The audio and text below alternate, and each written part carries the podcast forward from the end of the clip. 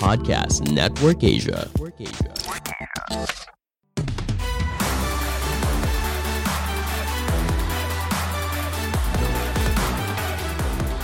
Episode ini akan ngebahas tentang skill with people. Ternyata berbagai bentuk interaksi kita merupakan wujud asli siapa diri kita sesungguhnya loh. Apakah kita sudah semakin mahir dalam berinteraksi atau justru selama ini selalu fokus sama diri kita sendiri? Gimana ya caranya? Dengerin yuk.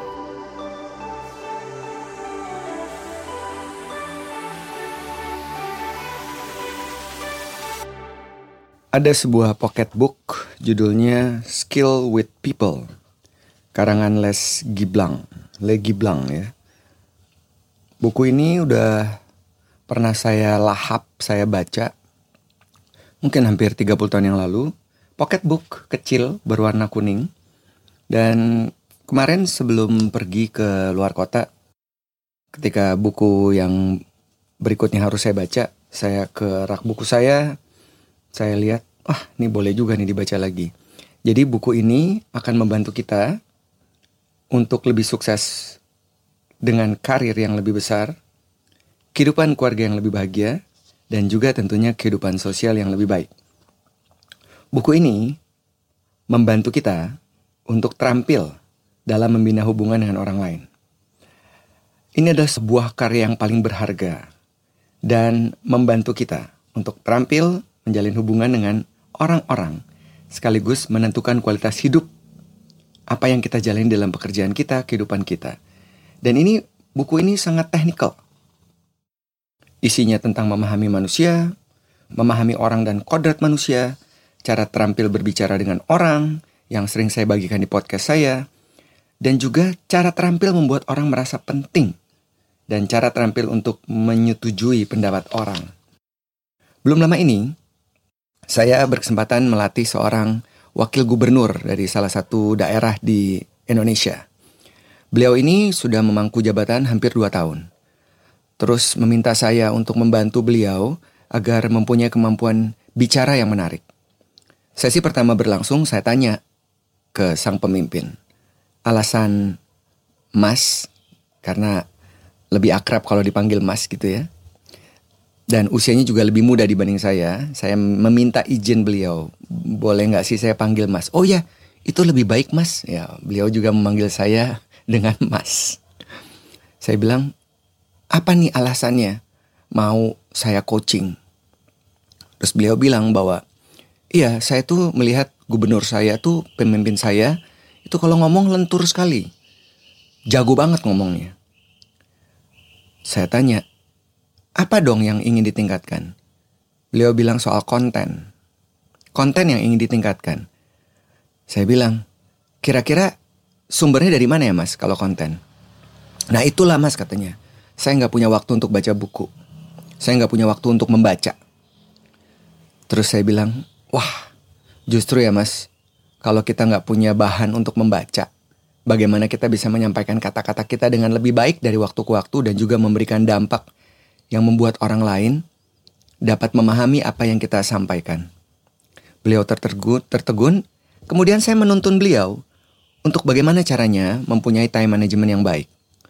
Waduh, ini bicara wakil gubernur loh. Mesti diajarin bagaimana membuat time management. Saya bilang, kalau pagi hari bangun, subuh misalnya, mau sholat, ya luangkan waktu lah untuk membaca. Saya bilang membaca koran daerah karena beliau ada di sebuah daerah dan juga membaca koran nasional. Saya bilang kalau membaca koran daerah, tahu apa yang terjadi, membaca koran nasional, tahu juga apa yang terjadi secara nasional dan juga secara internasional. Dan juga meluangkan waktu untuk membaca buku. Dan teman-teman pasti tahu kan, saya tuh termasuk orang yang gemar sekali membaca buku. Nah, buku yang udah saya baca ini saya baca berulang-ulang kali nih.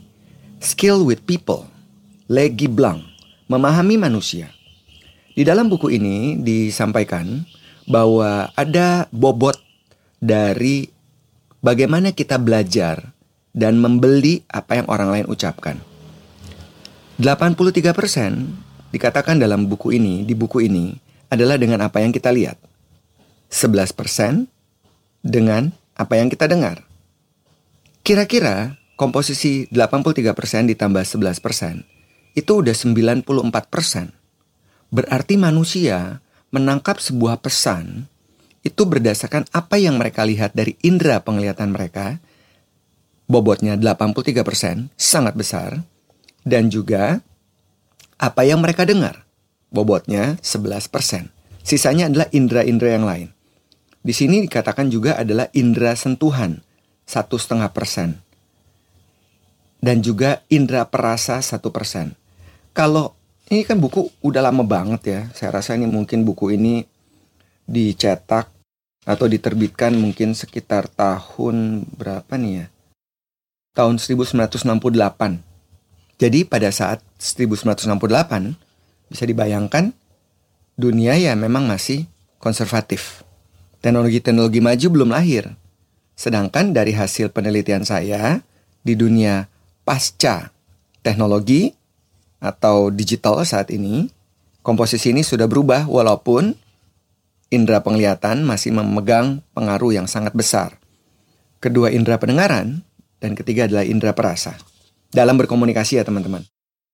Anyway, kalau kita lihat apa yang akan diingat oleh seseorang, dimengerti, dipahami, itu juga berdasarkan dengan apa yang kita baca, kita dengar, kita lihat 50% dari apa yang kita lihat dan kita dengar.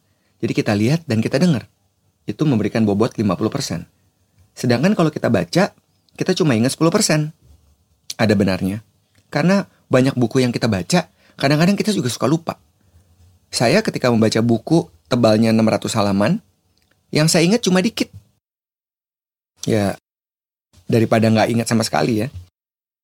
Kalau kita dengar, itu ternyata dari buku ini dikatakan dampaknya 20% bobotnya. Dan kalau kita lihat itu 30%. 70% dari apa yang kita katakan ketika kita bicara.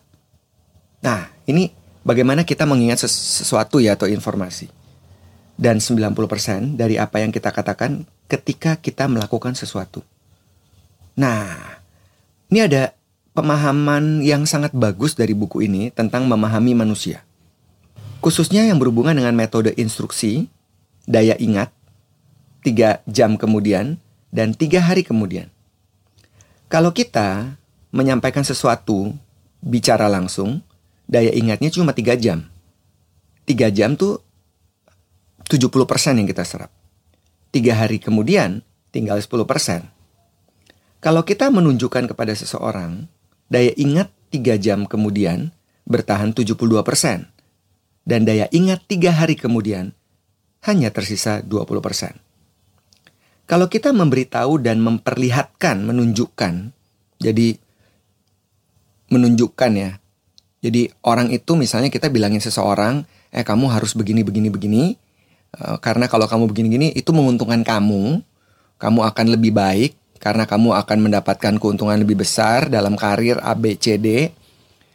Mereka kemudian, terus kita menunjukkan sikap kita yang selaras dengan apa yang kita ucapkan kepada orang itu, itu daya ingat mereka 3 jam kemudian 85%. Sedangkan 3 hari kemudian 65%. Jadi bisa dilihat di sini, disimpulkan bahwa ketika kita memberitahu seseorang dan menunjukkan apa yang kita sampaikan, follow by the example, itu akan bertahan lebih besar tiga hari kemudian menjadi 65%. Well, teman-teman sekalian, skill with people. Ini saya menyimpulkan dari apa yang saya lakoni dalam pekerjaan dan kehidupan saya. Bahwa kita sejatinya memang harus pandai membuat orang lain merasa istimewa. Kita tidak bisa mementingkan ego kita dalam kita berinteraksi, bersikap, berkomunikasi dengan mereka. Tadi pagi saya jogging, ketemu lagi tuh si bapak. Beliau cerita tentang isu yang saat ini sedang diomongin netizen. Ada tokoh yang berkomentar negatif tentang perpindahan ibu kota negara kita ke Kalimantan. Terus saya gini, wah saya nggak tahu tuh. Karena kan saya nggak ngikutin apa yang lagi viral di media sosial. Nah, beberapa hal yang berhubungan dengan isu-isu politik beliau tuh kayaknya mudeng banget. Jadi saya selalu mendengar cerita dari beliau. Beliau menyebutkan beberapa kata-kata yang tidak tepat yang diucapkan oleh kedua tokoh tersebut. Saya bilang, oh pantesan saya bilang. Kemarin saya lihat tuh di sosmed ada orang ngomong tok kalimat-kalimat itu. Saya wondering, saya bilang, ini karena apa ya kok pada berani ngomong kayak begitu gitu. Saya baru ring bell ketika si bapak itu bercerita. Jadi kalau kita lihat seseorang tidak dapat atau tidak mampu mengendalikan dirinya, itu tentu akan kemudian menjadi bumerang buat dirinya karena kata-kata yang diucapkan tentu tidak tepat, menyakiti perasaan orang lain dan merugikan dirinya maupun martabat hidupnya. Jadi, yang bisa disimpulkan dari skill with people, teman-teman, adalah hargai dirimu, hargai orang-orang yang ada di sekelilingmu, pilihlah kata-kata yang tepat, kata-kata yang positif, kata-kata yang membuat orang merasa dirinya istimewa. Istimewa. Di buku ini dibilang merasa penting, tapi saya ingin melengkapinya dengan kata istimewa bagaimana kita bisa membuat seseorang merasa istimewa. Jadi, janganlah kita selalu menampilkan tentang ini gue, ini gue, ini gue, ini gue. Seperti kemarin saya meeting dengan dua orang figur yang bisa dibilang ahli di bidangnya. Satu orang ini cerita tentang hidupnya dan dirinya dan keluarganya. Ah, sungguh memuakkan. Jadi, skill with people adalah kemampuan mengendalikan diri dan membuat orang merasa istimewa. Tentu dengan kata-kata positif yang harus terus kita ucapkan. Halo para pendengar setia Erwin Parengkuan Podcast. Terima kasih ya telah mendengarkan podcast ini. Saya Veronica Tan dari podcast Warung Imaji. Setelah ini, yuk dengerin podcast Warung Imaji. Di podcast ini, kami ingin mengajak kamu untuk kembali memperkenalkan dongeng pada anak-anak. Kami ingin anak-anak Indonesia kembali mencintai dongeng dan mengembangkan imajinasi mereka sejak dini. Langsung mampir ke podcast Warung Imaji dan perdengarkan dongeng kepada anak malam ini sebelum mereka tidur.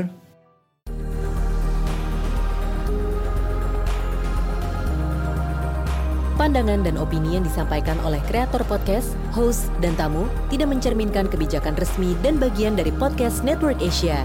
Setiap konten yang disampaikan mereka di dalam podcast adalah opini mereka sendiri dan tidak bermaksud untuk merugikan agama, grup etnik, perkumpulan, organisasi, perusahaan, perorangan, atau siapa pun dan apa pun.